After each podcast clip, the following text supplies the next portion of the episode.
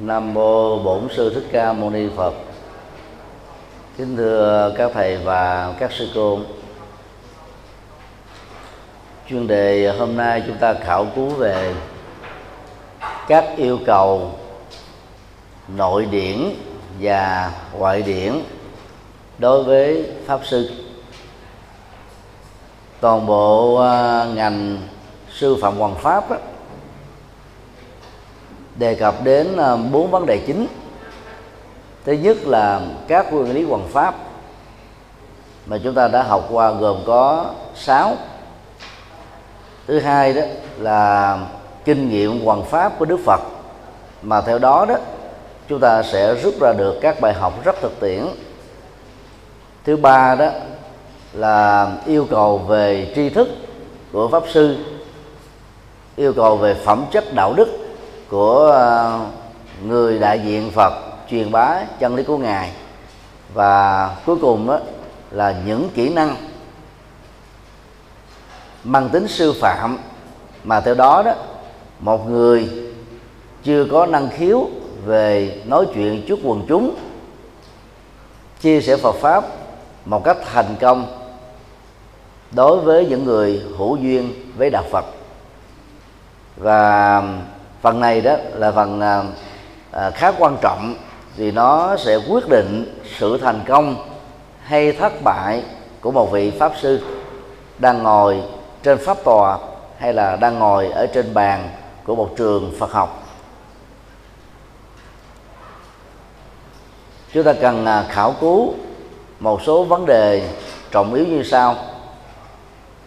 Một la mã thông đạt Phật pháp tiếng Bali gọi là Batisambhida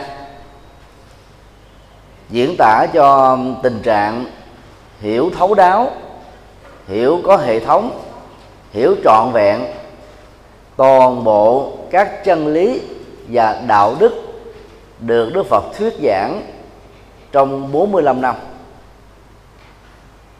Đây là yêu cầu rất quan trọng mà theo đó đó người sở hữu được kiến thức Phật pháp chuẩn sẽ đủ năng lực và sự tự tin để diễn đạt Phật pháp một cách hùng biện. Các uh, giáo viên và giảng viên của các ngành khoa học xã hội nhân văn và khoa học tự nhiên gọi chung là giáo viên và giảng viên đời để trở thành là một người giỏi về lĩnh vực giảng dạy, chỉ cần hội đủ ba điều kiện. Thứ nhất, trình độ kiến thức về môn sở trường mà giáo viên và giảng viên đó đảm trách. Thứ hai, nắm vững kỹ năng nghề nghiệp, tức là phương pháp sư phạm, các cách thức để truyền đạt làm thế nào để người nghe có thể nắm bắt được tất cả những kiến thức và thông tin được mình cung cấp đến? Và thứ ba đó là phẩm chất đạo đức cá nhân. Tức yêu cầu về à, tấm gương, điểm mẫu mà những người truyền trao tri thức cần phải có để gây những tác động tâm lý tích cực ở người nghe theo đó đó, các kiến thức truyền đạt sẽ được chấp nhận, không chỉ dừng lại ở kiến thức lý thuyết, còn dẫn đến tình trạng ứng dụng nó trong đời sống thực tiễn. Đây là ba yêu cầu cần có đối với một à, giáo viên, giảng viên giỏi của các trường thế học. Yêu cầu à, đối với một vị pháp sư thì cao hơn nhiều. Vì uh, vị pháp sư đó cần phải uh, lão thông toàn bộ nền minh triết của Phật giáo tức nội điển. Bên cạnh đó cần phải lão thông các ngành học ngoài đời có liên hệ trực tiếp đến Phật giáo. Để từ đó nó sử dụng chúng thành các công cụ truyền đạt Phật học giúp cho người nghe dễ dàng tiếp nhận được một cách có hệ thống lẫn chiều sâu. Sau đây là những um, yêu cầu về nội điển mà vị pháp sư cần phải lão thông. Số 1 nắm vững hai chân lý. Đây là phần à, uh, số giải của um, kinh tăng chi tập 1 trang um, 95 trong uh, tiếng Bali chân lý gọi là sắc ca tức là những gì à, phù hợp với các quy luật diễn ra trong à, thế giới hiện thực. Do đó, toàn bộ các nội dung, từ à, phần nội dung chính cho đến các phần nội dung phụ, vị pháp sư khi truyền đạt phải được thích ứng với các cái chân lý mang tính khoa học đó. Còn bằng không á thì lời thuyết giảng của chúng ta sẽ trở nên quan đường, mê tín dị đoan, cũng không thua kém gì các tôn giáo nhất thần và đa thần. Gọi chung là các tôn giáo hữu thần. Đang khi phật giáo là tôn giáo vô thần, mang tính khoa học và thực tiễn rất cao. Cho nên trong quá trình hoàn pháp làm đạo, chúng ta không nên sử dụng các kỹ năng mê tín thuộc các tôn giáo khác để biến nó là một cái phương tiện công cụ dẫn dắt người vào đạo. Bởi vì phương tiện này nó có cái mặt trái của nó. Và khi người ta đã nghiện với các thực phẩm mang tính mê tín rồi, sau này tẩy não, sửa chữa những cái nhận thức sai lầm của họ đó, mất nhiều thời gian hơn so với cách mà từ ban đầu chúng ta dẫn dắt họ bằng con đường chánh tính thì uh, chân lý uh, được uh, uh, nền Phật học vào nguyên thủy và đại thừa uh, truyền bá đó gồm có thứ nhất là tục đế Samati Chakka Sakha. Gọi đơn na đó là chân lý mặc ước hay còn gọi là chân lý tương đối. Đây là những sự thật được mặc ước được thừa nhận đối với quảng đại quần chúng ở trong xã hội. Và những cái chân lý mặc ước đó đó, nó được xem như là hệ quy chiếu.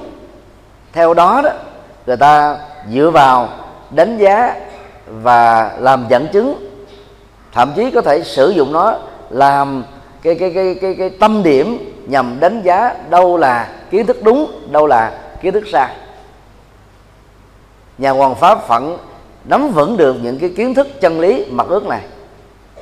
Ví dụ như khoa học, chúng ta cần phải nắm được ờ, ờ, định luật bảo toàn năng lượng, rồi ờ, định luật vạn vật hấp dẫn. Nói chung là những định luật khoa học vẫn đang còn được thừa nhận. Chúng ta nên lấy đó và tôn trọng nó. Đang khi chúng ta truyền bá các cái chân lý của Đức Phật về phương diện này đó Phật giáo nổi trội và vượt bậc hơn các tôn giáo còn lại. Vì phần lớn các tôn giáo ta nói toàn là mê tín. Theo khoa học phát triển đó là chân lý tôn giáo đó bị thách đố. Còn Phật giáo mình đã nói trước những vấn đề này rải rác trong rất nhiều kinh. Cho nên chúng ta phải tôn trọng các cái chân lý mật ước đó. Và không nên nói truyền bá những uh, nội dung lời Phật dạy đó đi ngược lại với cái chân lý tương đối này.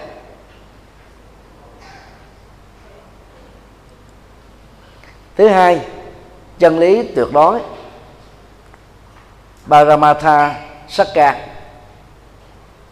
đó là cái nhìn như thị về bản chất của thế giới hiện thực như chúng đang là. Ngoài việc uh, thừa nhận một cách tương đối về các chân lý mật ước được khoa học truyền bá. Bên cạnh đó đó là người à, làm công tác hoàn pháp và giảng dạy Phật học đó, phải thấy rất rõ chân lý Phật sâu sắc hơn và vượt lên trên các giới hạn của khoa học. Về phương diện à, ứng dụng thực tiễn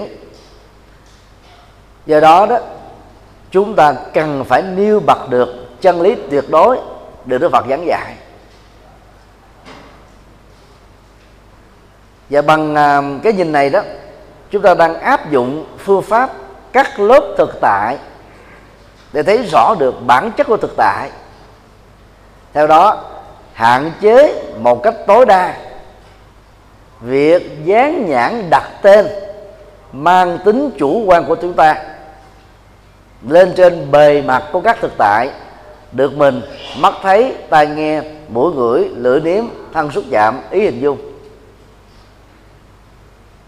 các cái công cụ tư duy như là diễn dịch, quy nạp, tổng hợp đơn dân, không được sử dụng như là một biện hộ nhằm chủ quan hóa cái nhìn của mình về con người, sự vật đang diễn ra xung quanh chúng ta. Chúng ta phải à, sử dụng cái nhìn chân như và như thị để đánh giá mọi sự vật nền tảng của um, chân lý um, tuyệt đối được xây dựng trên um, chánh tri kiến chánh tư duy. Và về phương diện học thuyết đó, nó cần phải được trung thành với các nguyên lý chính mà Đức Phật đã khám phá.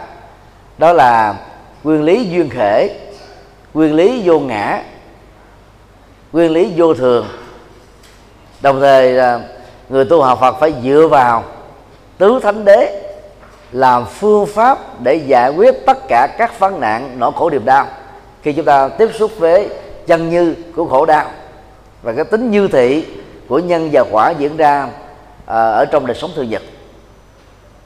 Tức là tôn trọng à, hai lộ hình chân lý tương đối và chân lý tuyệt đối này đó sẽ giúp cho việc truyền đạt Phật pháp của các vị pháp sư và các nhà Phật học đó có tính thuyết phục cao. Có thể lúc đầu đó, người nghe cảm thấy hơi khô vì chúng ta đang nói trước học và nói khoa học trong các bài giảng Phật học. Nhưng dần dà khi nghe lại lần thứ hai, thứ ba, thứ tư, thứ năm, người ta sẽ cảm thấy hiểu một cách thấu đáo và sâu sắc. Hiện nay à, chúng tôi là người à, mạnh dạng đi về khuynh hướng này không um, đặt nặng về um, các cái bài giảng mang tính tình cảm, tâm lý, gia đình và xã hội. Vốn um, đã được thực hiện rất thành công bởi nhiều vị giảng sư khác. Đối tượng mà chúng tôi quan tâm đến là các nhà tri thức. Những thành phần giới trẻ, những nhà làm công tác chính trị và kinh doanh. Phần lớn họ là những người uh, có kiến thức tương đối chuẩn và họ là những người rất thành công trong các lĩnh vực mà họ theo đuổi. Cho nên à, giới thiệu một đạo phật trên nền tảng của chân lý tương đối và chân lý tuyệt đối đó họ sẽ tiếp thu, tiếp thu nhanh chóng hơn. Và do đó đó họ sẽ giữ vững niềm tin với Phật pháp bền vững hơn.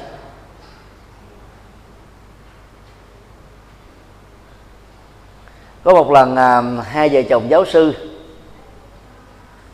tuổi à, của ông chồng khoảng à, 84 bà vợ khoảng à, 75 đến thăm chùa giác ngộ vào năm 2014 thì ông chồng nói chuyện nguyên thuyên bất bận với hình thức là đàm đạo để chia sẻ những điều mà ông cảm nhận được từ Phật pháp để mong á người đối thoại với mình tức là chúng tôi à, đánh giá xem cái cách thức tiếp cận của ông ấy có phù hợp hay không. Thì sau khi chia sẻ xong đó, bà vợ mới nói rằng là tôi đó, mỗi ngày đó cùng nghe với chồng tôi những bài giảng của thầy. Nhưng mà tôi chẳng hiểu thầy nói cái gì hết à. và để làm cho chồng tôi được hài lòng và hạnh phúc đó, thì tôi cũng phải ngồi giả vờ nghe cùng với ông ấy. Và thầy là thần tượng của ông ấy bữa nay tôi đến nghe hai người nói chuyện với nhau tôi cũng chẳng hiểu gì hết. Thế đó là một trong những cái nhận xét nó rất là thiết thực. Ở chỗ đó vì bà vợ thuộc mô tiếp người bình dân đang khi ông chồng á, là giới trí thức. Mà giới trí thức đó thì nghe những bài giảng mang tính uh, uh, triết học á, và khoa học á, thì cảm thấy thích thú. Còn người bệnh nhân nghe nó nhức đầu lắm ta thích nghe những cái bài về tâm lý gia đình, tâm lý xã hội, những bài Phật học mang tính ứng dụng phổ thông thôi. Thì hiện nay đó thì phần lớn các vị giảng sư chúng ta là đi theo cái khuynh hướng này. Nhưng mà có quá ít các vị giảng sư đi theo khuynh hướng giới thiệu đạo Phật dưới góc độ hai loại hình chân lý vừa nêu. Để chúng ta có cơ hội thu hút giới tri thức và giới trẻ đến nhiều hơn và bền vững hơn với Phật giáo. Cho nên à, à những người dựa vào hai loại chân lý để truyền qua Phật pháp không có nghĩa là không giảng được những đề tài mang mang tính tâm lý gia đình và tâm lý xã hội. Do đó khi mà chuyên đạt à, những bài giảng thuộc cái mô tiếp tâm lý gia đình xã hội thì chúng ta cũng dựa vào hai nguyên tắc chân lý này thì đảm bảo cái cái, cái tính thuyết phục ở người nghe sẽ cao hơn. Số 2 đa văn về Phật pháp. Bahusu Tanga. Đó là um, lời Đức Phật um, dạy ở trong kinh Tăng Chi, tập 3 trang 112 tại bài kinh này đó, Đức Phật đã nêu ra um, một số yêu cầu như sau. Thứ nhất, nghe nhiều. Bahu Sutta toàn bộ việc học vào thời cổ đại dựa vào sự nghe. Lúc đó đó là chưa có cái hệ thống hiện đại như là bây giờ. Nghe càng nhiều đó, thì cái kiến thức mở mang càng sâu. Và học thuộc lòng càng nhiều đó, thì sự nghe đó được xem là có giá trị, tăng trưởng các cái nguồn tri thức. Mà về sau này nó có thể được nâng lên thành phương pháp do đó đó, các vị pháp sư cần phải nghe nhiều về Phật pháp, được hiểu trong bữa kinh hiện đại là học nhiều về Phật pháp. Tức là xuyên học hỏi chân lý Phật với các bậc trí, là với tăng sĩ, gồm các thế hệ tổ đức đi trước, qua các tác phẩm Phật học hoặc dịch thuật kinh điển của các ngài để lại. Đồng thời, chúng ta cũng không nên tự ái mặc cảm, học Phật pháp với các nhà nghiên cứu Phật học có đẳng cấp thế giới hoặc ở trong nước. Nhờ đó đó chúng ta lão thông được Phật pháp. Từ những năm tháng khi còn ngồi ở trên ghế nhà trường Phật học thôi. Cho nên phải học một cách thấu đáo. Cái gì không biết thì tra khảo từ điển. Về phương diện này thì chúng tôi đề nghị các thầy các sư cô trẻ đó, trong phòng của mình cần phải có tối thiểu bốn quyển từ điển Phật học. Từ điển Phật học và Đinh Phúc Bảo từ điển Phật học và um, của Phật Quang Sơn. Đó là hai bộ từ điển Phật học bằng chữ Hán để giúp chúng ta có thể đào sâu vào các khái niệm thuật ngữ Phật học. Mà đôi lúc đó, chúng ta chưa có đủ thời gian để nghiên cứu vào trong ba kho tàng kinh điển thì nhờ vào các cái bộ từ điển chuẩn này đó chúng ta nắm vấn đề tương đối nhanh. Các bộ từ điển Phật học còn lại bằng tiếng Việt thì nên uh, gồm có từ điển Phật học Huệ Quang. Thực ra là một phóng tác từ uh, cái từ điển Phật học Phật Quang Sơn. Mà vào năm 91 chúng tôi làm uh, trợ lý thư ký uh, cho cái công trình này. Lúc đó xin uh, cái tác quyền không được. Cho nên uh, bất đắc dĩ phải uh, biên tập bản dịch lại thêm những cái phần của Việt Nam cắt bớt những phần cần thiết và bổ sung những phần à, nó nó cần thiết cho đời Phật Phật Việt Nam. Chứ còn về thực chất đó nó là một cái à, bản dịch thôi. Hoặc là nếu ai thích bản dịch thì à, có thể đọc à, à, bộ từ điển Phật học và Phật Quang Sơn bản dịch của Hòa thượng Quảng Độ. Ngoài ra thì các quý vị nên đọc thêm bộ từ điển Phật học và à, tinh tuyển và thông dụng của từ tọa Nguyên Tâm. Gần 2.000 trang khá chuẩn. Và ra thì chúng ta có nhiều bộ từ điển khác. Còn ai chuyên về chữ hán thì nên có những bộ từ điển như là từ nguyên từ hải vân vân để đào sâu về uh, cái nguồn gốc của các từ tính đa nghĩa của các từ. Do vậy là khi dịch thuật khi sáng tác đó cái gì không biết là chúng ta tra khảo liền chứ không có uh, giả định đó và nhờ hiểu sâu các cái điểm từ đó chúng ta mới hiểu vào các học thuyết. Nhờ đó đó khi giảng giải đó chúng ta tránh được các tình trạng là giải thích sai lầm nội dung chỉ vì do suy luận thôi. Còn các sách nghiên cứu Phật học á, đẳng cấp của thế giới và trong đó chúng ta phải có ở trong phòng học của mình. Thì hy vọng rằng là chúng ta mới có thể từng bước lão thông được Phật pháp còn tăng ni trẻ nào mà vào trong phòng chẳng có một quyển sách nào hết và có leo tèo dài ba quyển. Mà kỳ vọng rằng mình trở thành là người giỏi về Phật pháp đó. chuyện đó chỉ là mơ mơ ước thôi chứ không bao giờ trở thành hiện thực. Cho thời hiện đại này nó cũng có cái lợi và có bất lợi lợi là vì mình tra khảo các kiến thức thông dụng á, trên mạng quá nhanh. Từ đó chúng ta bỏ qua cái thói quen tra khảo các từ điển các cái nghiên cứu chuyên ngành về Phật học. Cho nên ờ, trình độ Phật học theo đó nó nó bị giảm sút rất nhiều. Chúng ta chỉ thừa hưởng kiến thức của người khác, chứ ít khi đó phát huy từ cái nghiên cứu riêng của mình lắm. Thứ hai, ghi nhớ Phật pháp data tức là phải có chủ ích, chủ đích, nhớ vững, nhớ có hệ thống nhớ khá chi tiết. Nhớ những cái phần quan trọng nhất về những chân lý, giáo pháp được chúng ta học tại các trường lớp Phật học hoặc là nghiên cứu riêng. Mà muốn nhớ những điều đã học thì phải có ghi chép. Thì bây giờ thế thì nó phổ biến dạng ebook trên các phương tiện truyền thông internet. Cho nên đó việc mà trích ra các cái đoạn nguyên văn từ kinh điển và trích những cái à, đoạn nhận xét rất là hay. Và đồng thời đó, trích dẫn những đoạn nhận xét mang tính đánh phá và ngộ nhận về Phật giáo.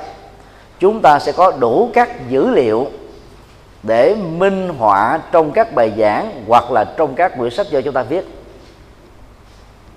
Nhờ đó, chúng ta sẽ nhớ rất rõ, rất kỹ.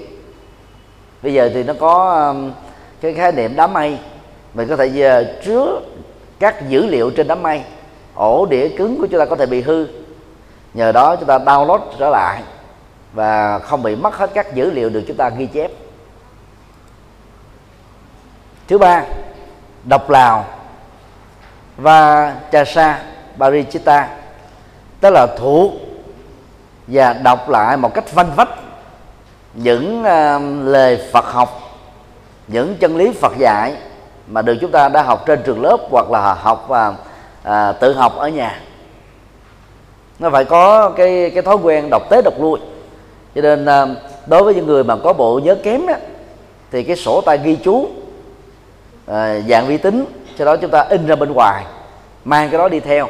Đi đâu cũng đọc tế đọc lui lúc nào rảnh là đọc thì chúng ta mới nhớ được về Phật pháp. Đừng nghĩ rằng là các vị giáo sư tiến sĩ các tiến sĩ à, giỏi về ngành Phật học hay là các ngành học khác đó, đều là chứa đựng trong bộ nhớ của họ. Có thể họ cố tình chứng minh như thế thôi còn thực ra nó đều có những phương pháp ghi chú và phải đọc tới đọc lui nhiều lần thì mới thâm nhập được mới có thể tức là trung tuyến lại được. Thứ tư thẩm nghiệm Phật pháp Manasa Nube Kita tức là chiêm nghiệm lại, đánh giá lại nghiêng ngẫm những nội dung chánh pháp được chúng ta học ở trường lớp hoặc tại nhà một cách có hệ thống và có chiều sâu. Thì cũng là một bài kinh thôi, cứ lần thứ hai khi đọc lại với cái tâm nghiêng ngẫm và thẩm nghiệm đó, chúng ta sẽ phát hiện thêm những ý tưởng mới mà lần trước mình không có tìm ra hoặc là khi mà cái trình độ tri thức của chúng ta nó nó được trưởng thành hơn, chính tấn hơn một chút đó, đọc lại những bản kinh mà mình đã quen biết, chậm rãi và nghiền ngẫm, chúng ta sẽ phát hiện ra thêm các ý tưởng mới. Thứ năm, khéo thể nhập, chánh kiến đích thai gia subati vidya. Tức là mình phải hiểu và lão thông được toàn bộ lời Phật dạy bằng chánh tri kiến chứ không phải chỉ đơn thuần bằng niềm tin. Lúc mới bắt đầu vào đạo, chúng ta dùng niềm tin để đi nhanh. Những gì chưa biết, chúng ta có thể gạt qua một bên, đặt trên nền tảng của niềm tin để để hiểu vấn đề cho cho nó nhanh thôi. Còn về lâu về dài đó, chúng ta phải dựa vào chánh tri kiến, cái nền tảng quan trọng nhất để đánh giá các câu kinh và nội dung chân lý được chứa đựng ở trong đó. Và bằng cái phương pháp thể nhập khéo léo bằng chánh tri kiến đó chúng ta mới mạnh dạng liệt ra. Đâu là những đoạn kinh bị biên tập về sau này? Với những mục đích phương tiện thiền xảo nhất định. Nhất là chúng ta khoanh dùng lại những đoạn kinh mà trong quyển kinh A có nội dung đối lập với đó là bản kinh B, C và D. Nếu là của một đức Phật nói thôi thì không thể có tình trạng mâu thuẫn giữa các bài kinh khác nhau như thế được. Bởi vì trường phái Phật giáo phát triển theo lịch sử à, mỗi trường phái đã biên tập thêm các bài kinh mới. Cho nên khi biên tập á, thì cái nhà chủ trương trường phái đó đó có quan điểm gì đó thì người ta phải lồng ghép những cái tư tưởng đó vào trong các quyển kinh được mình biên tập để làm nền tảng lý luận. Theo đó đó thuyết phục quần chúng tin theo mình. Và từ cái cái cái khuynh hướng mang tính chủ quan đó đó vô tình đã dẫn đến tình trạng chúng ta sẽ thấy ở một số đoạn kinh à, trong quyển kinh này trái ngược với tư tưởng của một số đoạn kinh ở trong các quyển kinh khác thuộc các trường phái Phật học khác. Mà các nhà Phật học Trung Quốc đó, thì thường có thói quen đó lý giải rằng là Đức Phật thuyết pháp vì căn cơ cho nên ở chỗ này Đức Phật nói thế này ở chỗ kia Đức Phật nói thế kia. Vô tình xây dựng hình ảnh về Đức Phật là người ba phải. Đức Phật bằng tội giác không có ba phải nhưng mà người biên tập, theo ý kiến chủ quan của trường phái Phật học, đã làm cho Đức Phật bị ngộ nhận thành ba phải ta. Như đây là vấn đề thuộc về văn bản học, nó rất là phức tạp. Và đôi lúc giải thích ở quần chúng Phật tử tại gia nó không có lợi. Nó chỉ dành cho những người chuyên nghiên cứu thâm sâu về Phật pháp ta. đó. Với à, năm à, phương diện tri thức Phật học được nêu ra ở trên mà một vị pháp sư hay là nhà Phật học lão thông được đó thì chắc chắn là khi thuyết giảng khi giảng dạy về Phật pháp đó, vị đó giống như nắm được những thứ nó thuộc về cái vân tay ở trong lòng bàn tay của mình. Nó rõ một cách thấu đáo không có lơ mơ. Khái niệm lý thuyết ứng dụng chúng ta đều nắm vững hết. Thì làm đạo như thế mà không thành công mới là chuyện lạ số 3 đạt được năm tháng tri. Abhinaya Dhamma. Đây là nội dung của à, trường bộ tập 3 trang 241 và 279 Tại Đức Phật đó, khi có được năm tháng tri này, vị tu sĩ sẽ khởi lên tâm hăng quan tâm quan hỷ. Thân của họ trở nên à, nhẹ nhàng thay thế tâm của họ trải nghiệm được các cái cảm nhận hạnh phúc về bản chất đó thì ờ, vị ấy sẽ đạt được trạng thái nội tỉnh định tĩnh thiền định sâu sắc. Cho nên à, thắng tri tức là tuệ giác về à, tri thức đối với con người mọi sự vật một cách chuẩn xác vượt trội hơn các kiến thức thông thường của thế gian. Không chỉ đơn thuần là tăng trưởng cái phần tri thức Phật học mà còn giúp cho chúng ta có được đời sống an lạc thân và tâm. Đó là giá trị của à, tri thức trí tuệ là thế. Chứ đừng nên à, hiểu đơn giản là có kiến thức Phật học á, thì không giải quyết được gì về vấn đề tu tập. Cái đó là một nhận thức ngộ nhận vô cùng tệ hại. Mà trong lịch sử chúng ta uh, đã từng bị như thế. Cho nên phần lớn uh, không khích lệ cái việc là học học Phật pháp và học các ngành học liên hệ Phật pháp để làm nền tảng cho Phật học. Là chỉ lo chuyên tu thôi. Thì đó là một cái ngộ nhận lớn. Thứ nhất lão thông giáo pháp. Dhammam Vitharena à, dâm Karoti. Tức là học Phật pháp mang tính nền tảng từ thấp đến cao từ nam truyền đến bắc truyền. Phải đi theo một trình tự chúng ta mới hiểu thấu đáo hiểu trọn vẹn được Phật pháp. Học viện Phật giáo Việt Nam tại thành phố Hồ Chí Minh á, nơi mà các thầy các sư cô đang học có dạy một số ờ, kinh điển nguyên thủy như kinh trường bộ kinh trung bộ. Có dạy thắng pháp tập đối luận nền tảng luận tạng nguyên thủy ở ờ, các lớp học. Thì đồng thời khích lệ các tăng ni và tự nghiên cứu thêm các bản kinh này tại nhà của mình. Thì sau đó chúng ta mới học các kinh điển đại thừa.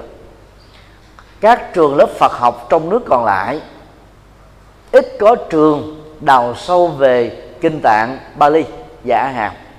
Đó là một thiếu sót lớn về phương pháp Phật học. Bởi vì khi không đọc những bản kinh này đó chúng ta sẽ tiếp tục rơi vào trạng thái ngộ nhận như nền Phật học Trung Quốc đã nhòi sọ mà Việt Nam á, thừa hưởng theo.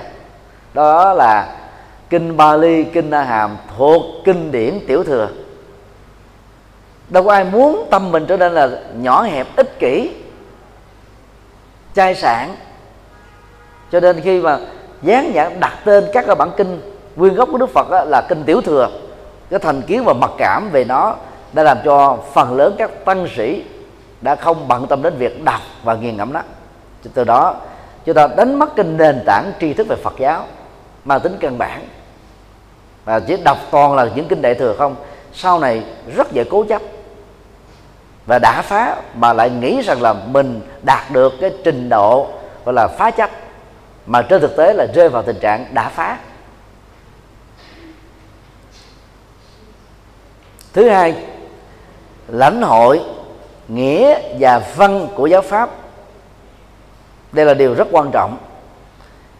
Lãnh hội về à, về văn có nghĩa là chúng ta nắm được các khái niệm, rồi nắm vững được à, cú pháp văn phạm mà các khái niệm, các tự loại được xuất hiện ở trong ngữ cảnh nhất định đó.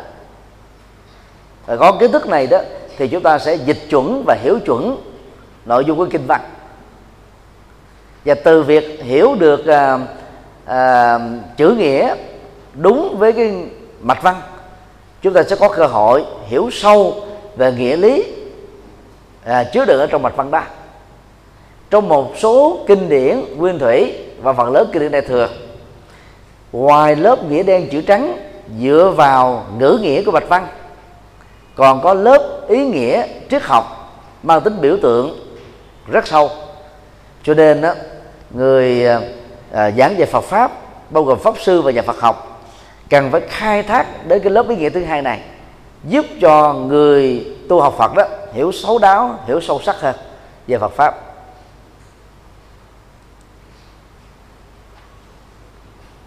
Thứ ba thẩm nghiệm giáo pháp. Thẩm nghiệm nó có khuynh hướng là nghiêng ngẫm nội dung Phật pháp trên nền tảng đó ứng dụng nội dung đó trong ờ, đời sống thực tiễn. Và đồng thời chúng ta cũng nên ứng dụng nội dung mà mình trải nghiệm được thông qua việc giảng dạy Phật pháp để giúp cho người tu học đó giải phóng được các nỗi khổ niềm đau, trút bỏ được hết các mê tín, đặt hết tất cả các gánh nặng của phiền não xuống. Sống thông dong và hạnh phúc trong đời.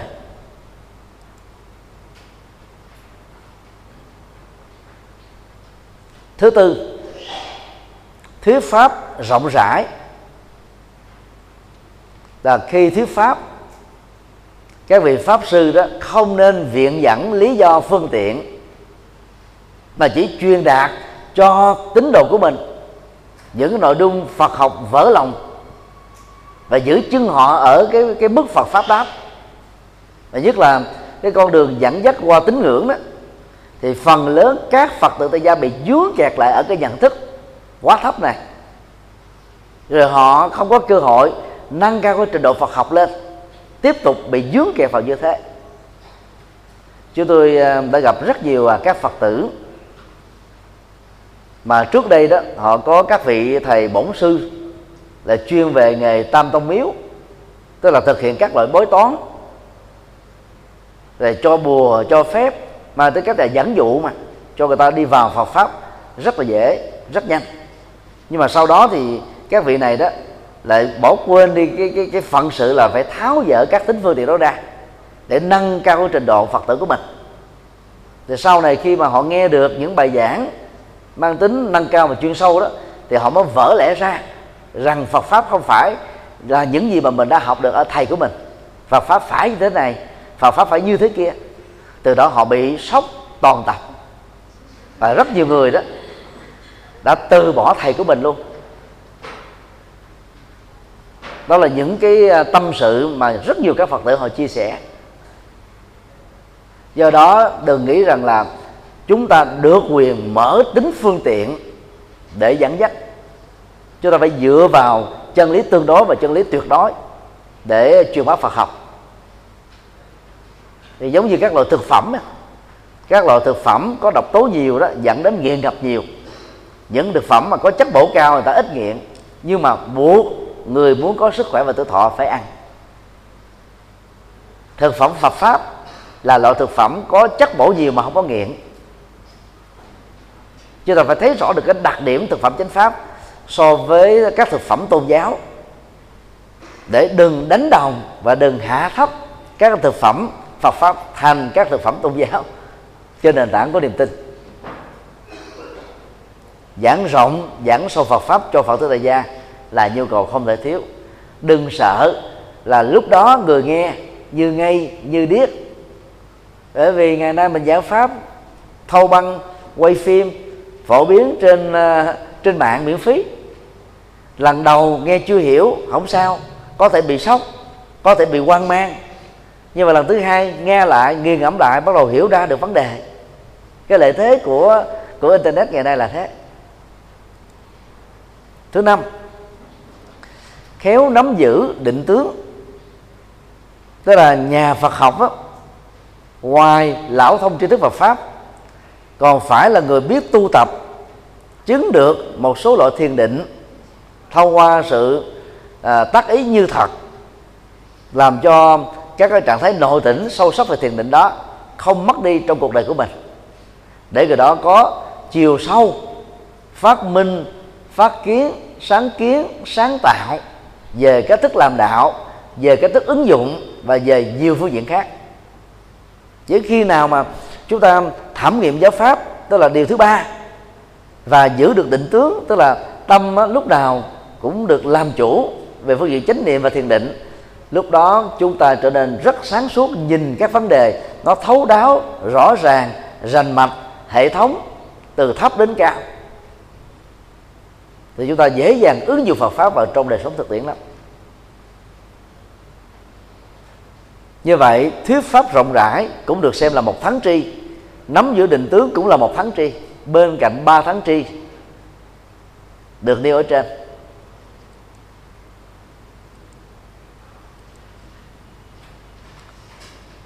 Số 4 bốn tuệ thông đạt.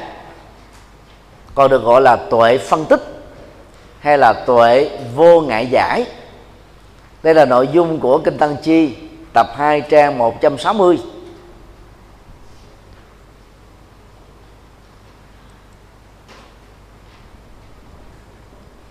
thứ nhất, thông đạt về pháp. Dhamma Ba Tích Sam Bida.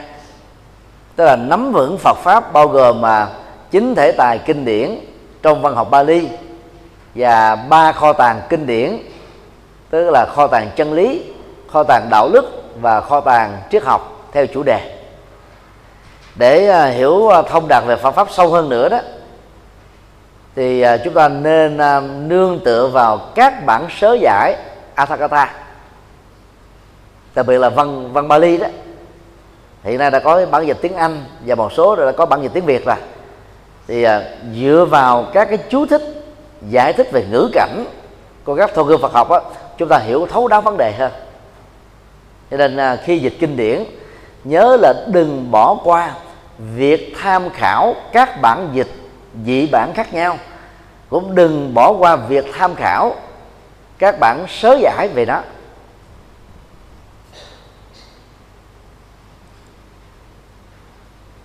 Thứ hai thông đạt về nghĩa. Atha Batisam Bida.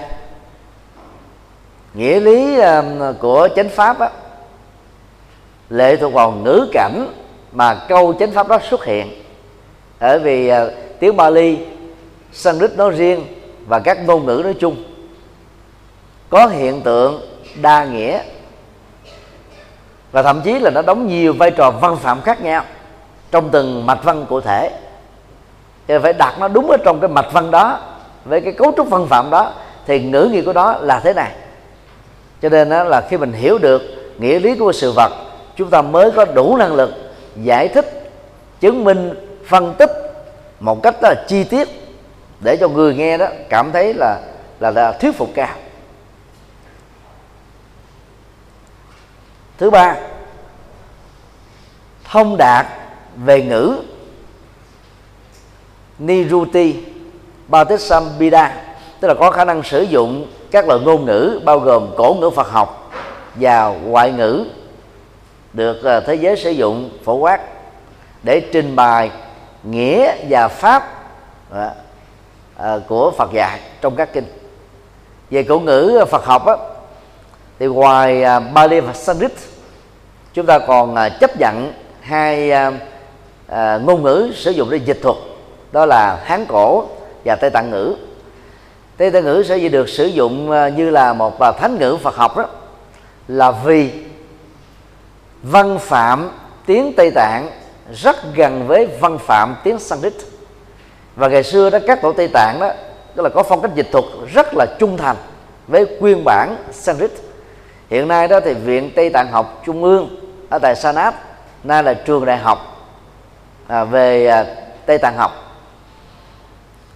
Đã có chủ trương dịch phục hồi toàn bộ kinh điển của à, Tây Tạng ra tiếng Sanskrit và họ đã làm được là hai thập niên rưỡi rồi.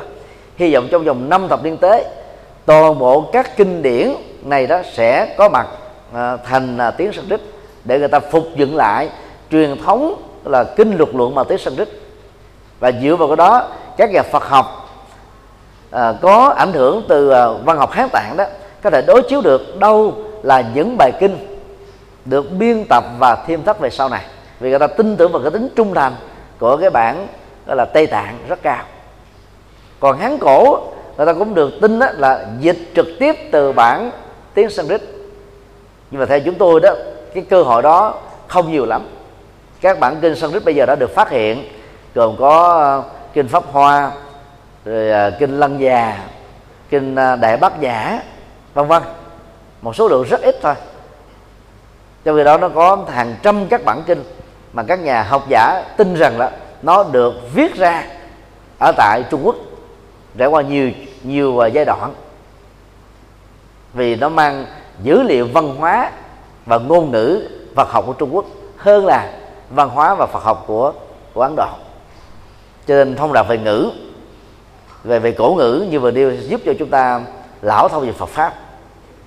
Còn về ngoại ngữ đó thì à, tối thiểu chúng ta phải nắm vững được tiếng Anh, ngôn ngữ phổ thông hiện nay. Còn ai biết hán cổ, tiếp tục học và hán bạch thoại không khó khăn lắm. Nó cũng là một cái công cụ để giúp cho chúng ta lão thâu về Phật pháp. Thứ tư, thông đạt về hôn miệng. Ba tích ba na ba tích sambida tức là có năng lực hùng biện về cách thức diễn giải tức là nói thao thao bất thiệt có trí tuệ khéo léo biết ứng đối biết các phương pháp lý luận biết phân tích biết dẫn chứng biết thuyết phục làm cho người nghe đó nghe rồi đó là cảm thấy là là thấy thấy tinh liệt về những gì mà chân lý Phật mang đến cho họ. Rồi tính hùng biện này à, nếu ai chưa có đó thì có thể khắc phục được bằng à, các cái kỹ năng trong môn học này, cũng như là các môn học trong à, khoa văn pháp. Do đó chúng ta đừng có mặc cảm tự ti rằng là tôi không có năng khiếu nói, hay là đứng trước quần chúng là tôi rung lập cặp chữ nghĩa bay đâu mất hết. Đó là chúng ta mất tự tin. Và sự mất tự tin là một ổ khóa đóng kín lại và nhốt chết các kiến thức mà mình học được từ trường lớp và từ sự thẩm nghiệm Phật pháp. Vấn đề là chỉ cần nắm vững nắm thấu đáo. Thì người không biết nói, từ từ sẽ biết nói. Về phương diện này đó, chúng tôi xin chia sẻ một kinh nghiệm mà năm lớp 10 đó, khi học ở trường Trần Khải Quyên, quận 5 thầy dạy văn của chúng tôi đó là một phật tử tuần thành. Mà ông ấy giấu đi. Ông ấy là dịch sách hán cổ được, viết sách phật học rất giỏi. Đùng một cái ông bắt ờ, chúng tôi với tư cách là một chú tiểu lên thuyết trình một bài học về Nguyễn Dung. Mình có chuẩn bị gì đâu. Lên lóng ngóng lớn ngớ quê gần chết luôn. Từ đó về sau cái là mình cảm thấy cần phải nỗ lực để mà mình tập nói. Rồi phải đọc những quyển sách về nghệ thuật nói chuyện trước công chúng rồi tự tập. Mình có một cái phòng riêng đó.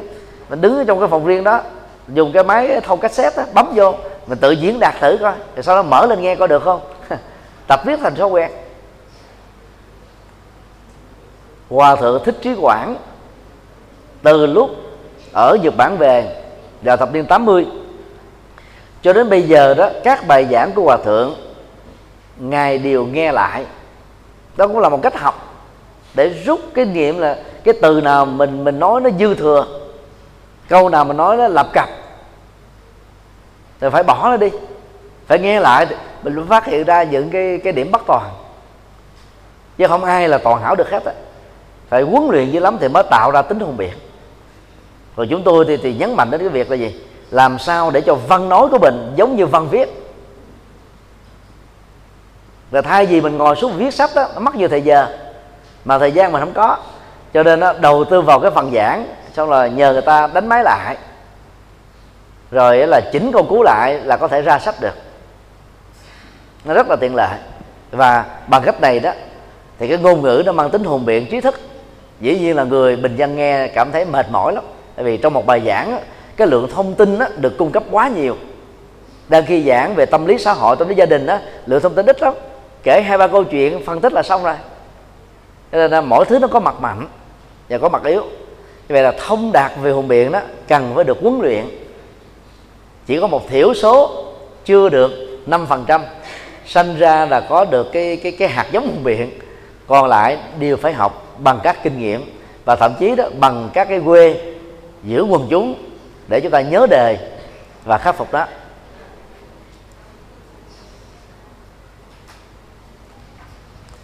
Thì đó là những ờ, kiến thức ờ, cần có về phương pháp Phật học được trích dẫn trong ờ, kinh tạng Bali. Và chúng ta thấy là những nội dung của đó được lập tới lập lui. Nên là cứ mỗi một lần xuất hiện nó có thêm bổ sung những nội dung mới để giúp cho nhà hoàng pháp là hiểu một cách thấu đáo tương tận những vấn đề Phật học. Cho đến khi nào chúng ta hiểu thấu đáo thì việc mà chúng ta giải thích cho người nghe mới không có bị lẫn cợn. Còn mình hiểu không rõ thì mình không thể nào giải thích thuyết phục được.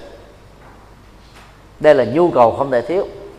Và cũng trên nền tảng này đó trong à, nhiều cái hội nghị à, Phật giáo toàn quốc đó, chúng tôi à, trình cái kiến nghị làm thế nào để cái đầu vào làm tu sĩ đó phải thật sự cao mà theo chúng tôi đó, bắt buộc các tu sĩ phải học xong trong giai đoạn đầu đó là cao đẳng Phật học, rồi mới truyền giới phẩm tỷ khu và tỷ khu ni. Ở cái giai đoạn phát triển Phật giáo đó, thì bắt buộc các tu sĩ phải tốt nghiệp cử nhân Phật học mới truyền hai giới phẩm này.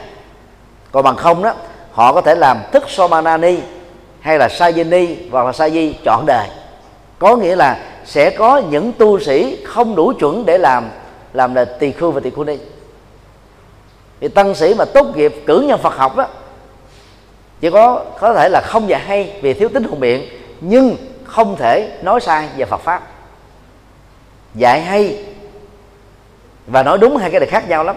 Dạy hay nó thuộc về cái kỹ năng nói. Kỹ năng á, gây, gây cái, cái, cái, cái tiếng cười. Kỹ năng thu hút nhưng mà nói đúng á, mới là cái trọng tâm mà các nhà Phật học cần quan tâm và các nhà Phật pháp cần để ý đó. Nếu chúng ta đọc vào các mạch văn kinh điển á, chúng ta sẽ thấy Đức Phật không hề có tiếu. Ngài nói nghiêm túc thôi. Chân lý cần phải được diễn đạt bằng ngôn ngữ nghiêm túc chứ không có ngôn ngữ cà rỡn.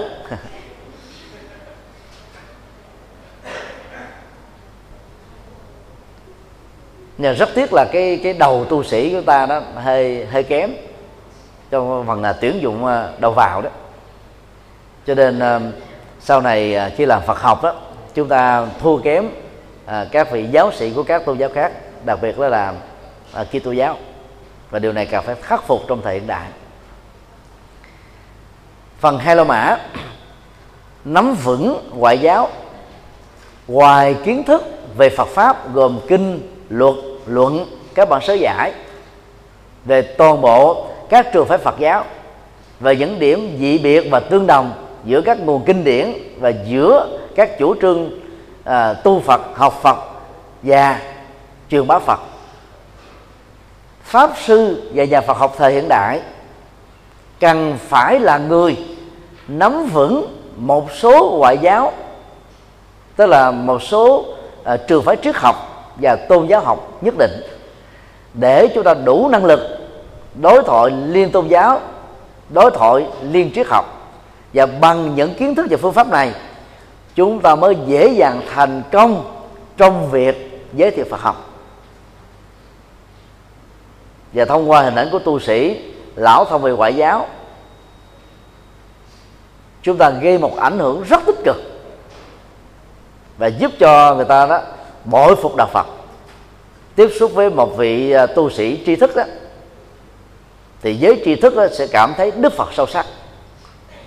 Mặc dầu à, vị tu sĩ đó không phải là đại diện cho Phật pháp được nhưng mà cái cái nhìn thông thường là thế. Khi mà tiếp xúc với các ông thầy cúng nhiều quá đối với các ông thầy mê tín nhiều quá thì giới tri thức giới chính trị giới trẻ nghĩ rằng đạo phật là đạo bình dân đạo phật là đạo mê tín đạo phật là đạo uh, à, gần như là nó không có gì sâu sắc hết. Nhưng mà trên thực tế thì đạo phật ngược lại với những cái ngộ nhận đó. Như vậy hình ảnh của tu sĩ của chúng ta về phương diện tri thức và đạo đức đã làm cho người à, ngoài phật giáo đó hoặc hiểu đúng hoặc hiểu sai về đạo phật. Cho nên là chúng ta phải thấy cái trách nhiệm cao quý đó để tăng cường cái tri thức Phật học ở mình và tăng cường tri thức à, ngoại giáo sau đây là những uh, tri thức ngoại giáo cần có. Số 1 nắm vững ba tri kiến thuộc về tà kiến. Đây là nội dung ờ, của kinh Trung Bộ tập 1 trang 404 trong mạch văn này đó Đức Phật dùng chữ đích thi tức là quan điểm bao gồm quan điểm triết học hoặc quan điểm tôn giáo nhưng mà về bản chất á, nó sai lầm cho nên nó được liệt vô cái nhóm tà tà kiến. Mitcha Ditti ba loại tà kiến đó gồm như sau. Thứ nhất vô hành kiến Akariya Ditti đây là một loại nhận thức và chủ trương sai lầm khi cho rằng không có các hành vi đạo đức thiện ác và trung tính. Và do vậy không hề có các quả báo kéo theo sau khi mà các hành vi này đã được thực hiện. Thì nhóm chủ trương này là phủ định về các hành vi. Và họ cho rằng đó là trên thực tế con người chỉ có cái chuỗi các hành động. Còn bản chất của các hành động đó là tốt hay xấu cao hay thấp thiện hay ác tích cực hay tiêu cực đó, không đặt ra. Nó chỉ là cái chuỗi hành động thôi. Đây là một cái cái, cái chủ trương rất nguy hại. Trong Phật giáo nguyên thủy ờ, cũng thỉnh thoảng có một số lý giải hơi gần gần với cái khuynh hướng này. Khi cho rằng đó là không có con người hành động, chỉ có chuỗi hành động. Là nhằm ờ, giải thích cái vô ngã mà, nó chỉ có một cái chuỗi các hành động đang diễn ra ở thì hiện tại, và sau đó nó trở thành là thì quá khứ. Rồi tất cả các hành động trong tương lai nó sẽ tiếp tục trở thành là hành động ở thì hiện tại, rồi cuối cùng nó trôi qua vì hiện tại nó không tồn tại quá hai giây tức là hai hai cái đơn vị sát na nhỏ nhất. Cái đó thì nó rất là sâu sắc về phương diện lý thuyết, nhưng mà nó rất là dễ bị giải thích sai về phương diện ứng dụng hành động ở trong, gọi là tính luật pháp và tính nhân sự. Chúng ta nên nhớ đó, khi đức phật nói về vô ngã chứ nhất là đức phật nói vô ngã về phương diện là là vật thể. Nó nó không có thực thể tồn tại. Ở trong chính nó nó là những tổ hợp nó mang tính điều kiện, nó được cấu tạo nên, nó bị vô thường hóa. Chứ ngài không hề phủ định tính pháp lý, dân sự và đạo đức của hành vi. Vì đức phật là một nhà đạo đức học, một nhà tôn trọng luật pháp và đề cao các mối quan hệ dân sự tốt đẹp và cao quý mà. Không có lý gì mà đức phật phủ định tính pháp lý và dân sự của các hành vi. Nhưng mà cái cách lý giải của bản sớ giải rằng là không có à, tác nhân mà chỉ có chuỗi các hành động. Thì cái này nó nó nó gần với cái cái ờ, học thuyết vô hành kiến của ờ, bà la môn giáo và một số sa môn vô thần thời đức phật. Còn về phương diện tâm lý học á, vô ngã sẽ giúp cho người sở hữu nó trở nên rất là chân thành giản dị chất phát dễ gần gũi dễ học hỏi. Vì họ không có cống cao ngã mạng. Đó là hai ứng dụng rất tích cực về phương diện vô ngã. Một bên là nhận thức luận, một bên đó là tâm lý học. Chứ đừng có phủ định theo kiểu là không hề có hành vi gì hết, chỉ có chuỗi các hành động xảy ra thôi. Thì lúc đó người ta chỉ cần phản biện lại. Thế thì một người ăn cắp cho rằng là tôi không có hành động ăn cắp, chỉ có cái hành động đang diễn ra thôi thì lúc đó đó, phán quan có thể đưa ra một cái nhận thức khác. Thôi giờ hãy cho tôi chặt đứt hai cánh tay này vì hai cánh tay này tạo ra hành động ăn cắp rồi còn con con người đó không ăn cắp. Chúng ta sẽ thấy nó trở nên vô lý liền. Thứ hai, vô nhân kiến. Ahituka ditti. Đây là một nhận thức tương tự với vô hành kiến, nhưng khi cho rằng tất cả các cái cảm giác hạnh phúc hay là khổ đau không phải do các nhân thiện ác tích cực, tiêu cực của chúng ta gây ra. Đồng thời họ cho rằng đó, mọi sự kiện xảy ra trên cuộc đời này là không có nguyên nhân, tức là ngẫu nhiên. Vô hành kiến nên hiểu, vô vô vô nhân kiến nên hiểu đó là đó là học thuyết ngẫu nhiên luận theo triết học hiện đại. Tức là mọi thứ nó diễn ra một cách đó là ngẫu nhiên thôi không có quy luật của nhân tác động với duyên để tạo ra một kết quả nào hết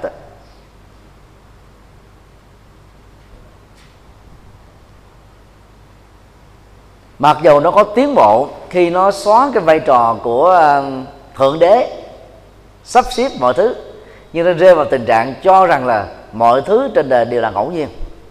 Và về phương diện này đó, người ta cũng không thể rút ra được các cái quy luật về đạo đức để làm cho cuộc sống của con người trở nên cao thượng và tốt đẹp hơn. Do đó nó được xem là tà kiến. Thứ ba, vô hữu kiến. Nathika dithi đây là nhận thức và chủ trương sai lầm khi cho rằng cha mẹ chẳng có ăn đức gì khi sinh ra con cái, không có thiện ác quả báo, không có luân hồi tái sinh, không có việc tu hành đắc đạo, không có các sự trị phạt ở kiếp sau. Hữu đây là cảnh giới sống. Sau khi chết, tức là cảnh giới tái sinh. Hình thức tồn tại sau khi con người qua đời. Vô hữu có nghĩa là không có đời sau. Thì đây là quan điểm à, của chủ nghĩa à, duy phật. Cổ sơ thời đức phật ở tại ấn độ và trong thời hiện đại này cũng có chủ nghĩa à, vô thần khoa học Mark Lenin. Cả hai à, quan điểm duy vật này đã đều cho rằng chết là hết thôi. Và Đức Phật à, xác định rõ trong kinh Trường Bộ đó quan điểm đó có một cái tai hại về đạo đức. Đó là khi cho rằng đó, kẻ thiện người ác có cái kết cục giống như nhau là chấm hết sau khi chết thì người ta sẽ rất khó có thể làm các việc nghĩa thiện các việc phật sự các việc thiện sự các việc mang tính nhân đạo nhân văn cao quý. Hoặc người ta có thể làm bằng cái cái cái cái năng lực à, tinh nguyện hoặc là bằng cái um, chế độ giáo dục. Nhưng mà khi bị cạm bẫy à, khi bị dụ dỗ à, khi bị lòng tham sân si à, chi phối đó người ta rất khó có thể giữ được cái cái phong cách đạo đức này. Cho nên à, vô hữu kiến là một chủ trương rất nguy hại cho đạo đức ở hiện tại và tương lai. Và do vậy, đức phật đã liệt vô hành kiến, vô nhân kiến, vô hữu kiến thuộc vốn các nhận thức sai lầm.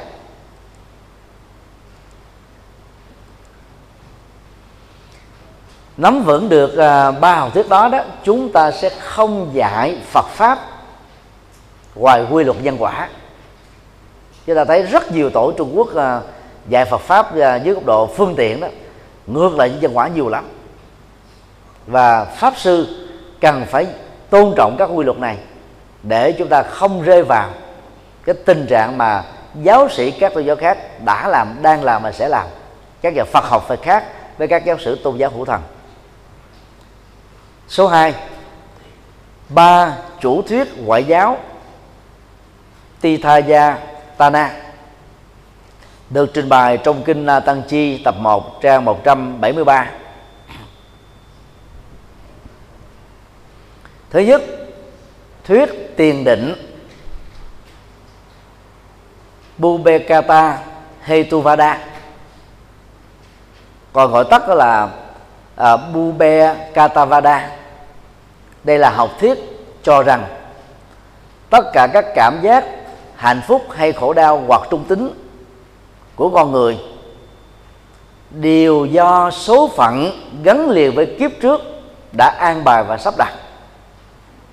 Do đó đó, chủ trương này cho rằng toàn bộ các nỗ lực phù hợp với luật pháp và đạo đức của con người trong kiếp hiện tại này trở nên vô ích. Đây là quan điểm của bà môn giáo chánh tông các tôn giáo à, hữu thần như là à, nho giáo của trung quốc do thái giáo của à, do thái kỳ tô giáo chánh thống giáo anh giáo bà à, hồi giáo đều có quan điểm rằng hãy giao khoán niềm tin vào chúa đi. Mọi thứ sẽ được sắp xếp an bài hết. Chúa sẽ giải quyết hết chúng ta khỏi phải lo bằng cách nhồi sọ từ nhỏ. Thế giới phương tây bị ảnh hưởng vào các tôn giáo này. Đã chấp nhận thuyết tiên định gần như hết là bảy, tám chục phần trăm à, trong cuộc đời của mình à.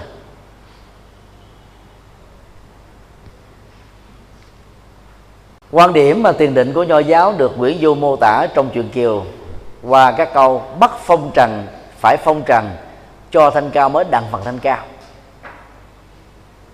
Và um, ấn độ giáo người ta xem rằng đó là thượng đế đã tạo ra bốn giai cấp. Giai cấp vua chúa giai cấp uh, bà la môn giai cấp thương gia và giai cấp cùng đinh. Nó mang tính an bài rồi nên người ta không có nỗ lực để thay đổi nó.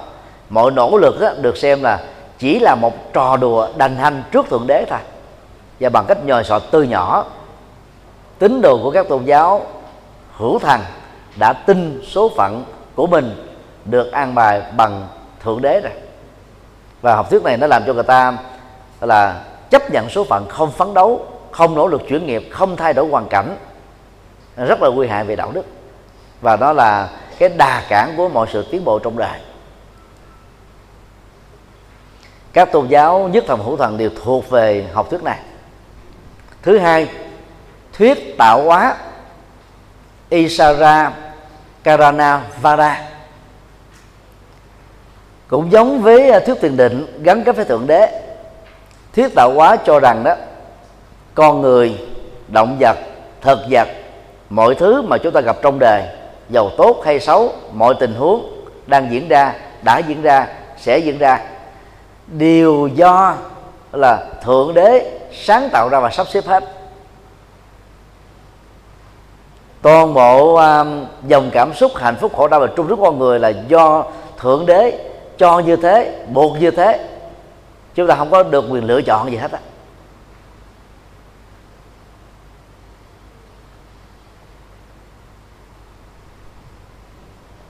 Như vậy um, các tôn giáo uh, nhất thần và đa thần đó đều dướng kẹt vào và ít nhiều vào thuyết uh, tạo hóa. Và đặc biệt là các tôn giáo nhất thần chỉ thừa nhận thượng đế sáng thế thôi phủ định các thần linh còn lại thì rơi vào cái thuyết tạo hóa này cao hơn các tôn giáo khác.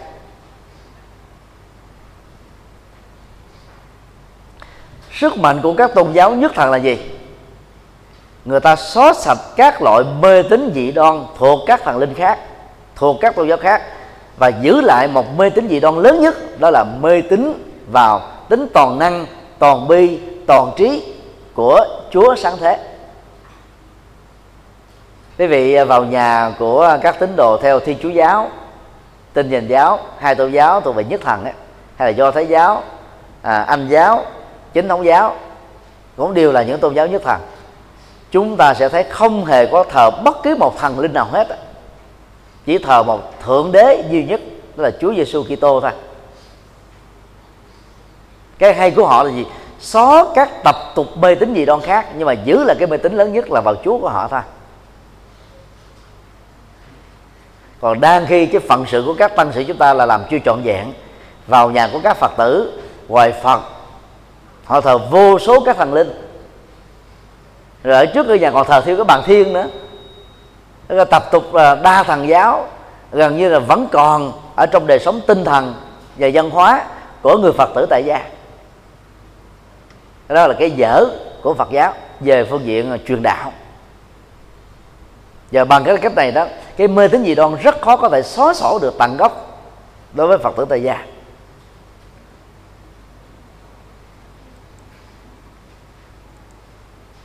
Thứ ba, thuyết vô nhân Ahetuvada cũng giống như thuyết vô nhân được nêu ra ở phần trên.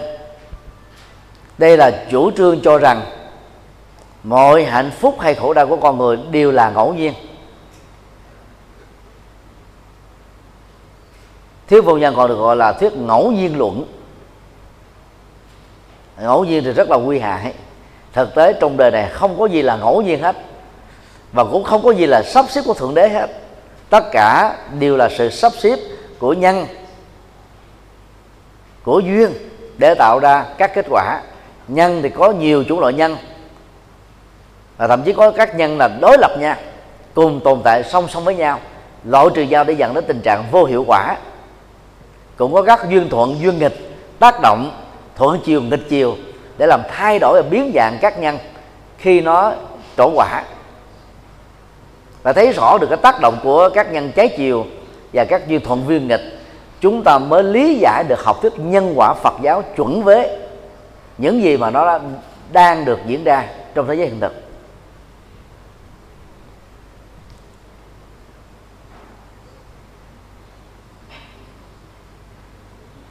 Học thuyết cảm ứng đạo giao hay là có cầu tác ứng mà Trung Quốc nêu ra đó là là nó khó mà phản ánh được học thuyết nhân quả của Đức Phật được.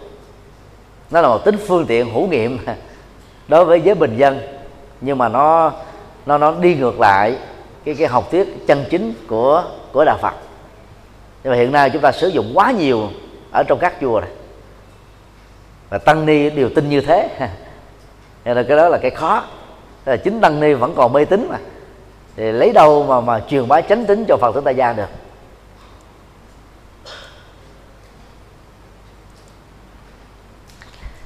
Ngoài à, ba chủ thuyết ngoại đạo gồm mà thuyết à, định mệnh thuyết à, à, thượng đế sáng thế và thuyết ngẫu nhiên tồn tại trong thời đức phật. Thì trong bối cảnh hiện đại này đó mặc dù có hàng trăm các học thuyết tôn giáo và triết học khác nhau nhưng ít ra đó, chúng ta cần phải nắm được các nguyên tắc căn bản về các học thuyết này. Thứ nhất đó là học thuyết vô thần của chủ nghĩa duy vật biện chứng. Có nhiều à, cái phương pháp biện chứng ở trong à, triết học duy vật đó rất là phù hợp với khoa học hiện đại vì họ, gọi là, lượm lặt lại, tích hợp lại từ những khám phá phát minh khoa học. Và nó rất là gần với Phật giáo. Chúng ta đó dễ dàng truyền đạo thành công cho những người theo học thuyết vô thần bằng cách là dựa vào là, chân lý tương đối tức tục đế và chân lý tuyệt đối. Tức là là là là là chân đế. Để giải thích và thuyết phục họ hiểu và theo đạo Phật. Và bằng cách hiểu được à, học thuyết vô thần chúng ta mới thể chứng minh cho họ thấy rằng Phật giáo không phải là chủ nghĩa duy tâm.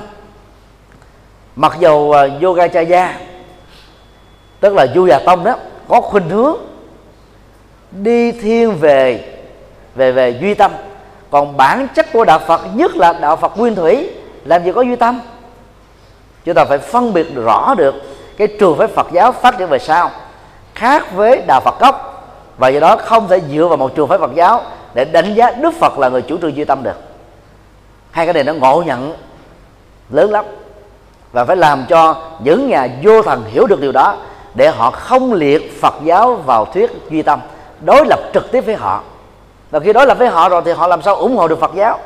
Họ sẽ xem Phật giáo cũng giống như các tôn giáo nhất thần ở phương Tây đó là trở thành thuốc phiện của quần chúng. Khi truyền bá một đạo Phật chân chính đó, thì các nhà vô thần sẽ bội phục Đức Phật nhiều lần. Năm à, 92 khi làm xong ấn bản à, kinh tụng hàng ngày đó chúng tôi photo tặng cho những à, thầy giáo dạy triết học và Mark Lenin thì họ rất là bội phục Đức Phật. Ờ, tặng cho một số linh mục đó, họ đọc họ nói là đây là lần đầu tiên họ mới biết được uh, những cái bản kinh được Đức Phật nói sâu sắc như thế này. Và giới trí thức là tiếp nhận uh, cái quyển kinh đó rất là nhanh chóng. Đó là vì uh, bản kinh này nó có cô nước giới thiệu đạo Phật qua đạo đức học xã hội học tu tập học và giải thoát học. Cho nên họ hiểu được một đạo Phật bao quát từ à, các cái phương diện liên hệ đến cuộc sống thực tiễn. Còn à, các cái nghi thức tụng niệm của chúng ta nó chỉ nặng về tín ngưỡng thôi. Kinh a di đà kinh phổ môn kinh dược sư kinh địa tạng kinh du lan chỉ phục vụ đơn thuần cho tín ngưỡng và nó ảnh hưởng từ à, tịnh độ tông. Còn các cái bản kinh về đạo đức học xã hội học triết học chúng ta đã bỏ quên trong các nghi thức đọc tụng. Cho nên là giới tri thức khi đọc vào các nghi thức chúng ta không thể nào cảm thấy say mê với đạo Phật được. Và các nhà à, vô thần không thể nào thích Phật giáo được là vì những cái giới hạn đó. Thứ hai chúng ta phải nắm vững các tôn giáo thế giới bao gồm mà à, bà la môn giáo sa môn giáo kỳ na giáo của ấn độ nho giáo lão giáo của trung quốc do thái giáo thiên chúa giáo và hồi giáo ở phương tây. Chỉ cần nắm được ba nhóm tôn giáo đó thôi chúng ta sẽ làm đạo rất thành công.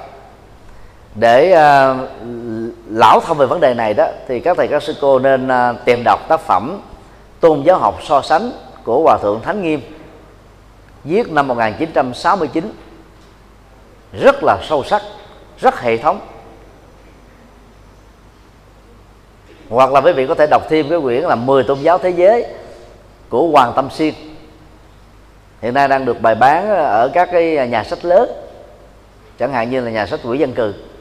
Đọc hai tác phẩm này đó chúng ta sẽ đủ tự tin và kiến thức để đối thoại liên tôn giáo và liên triết học.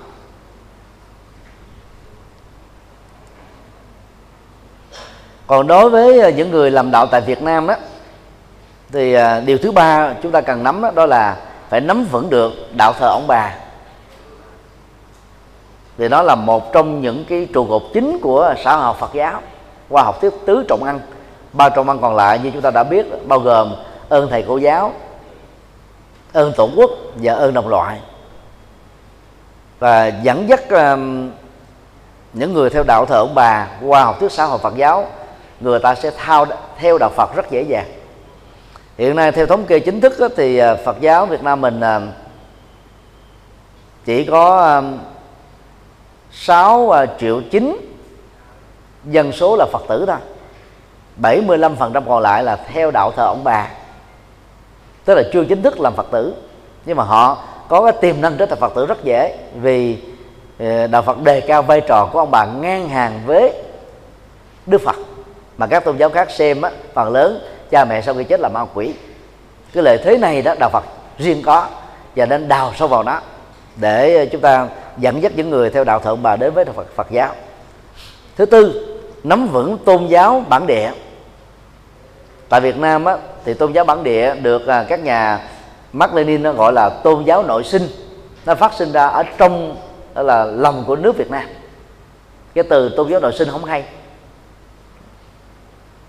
đó là nó tự sinh ra trong chính nó không hay. Tôn giáo bản địa đó là cái thuật ngữ mà các nhà tôn giáo học và triết học thường sử dụng. Chúng ta có à, đạo cao đài đạo à, à, tứ ân hiếu nghĩa rồi phật giáo hòa hảo là được à, ban tổ chức chính phủ thừa nhận như là tôn giáo.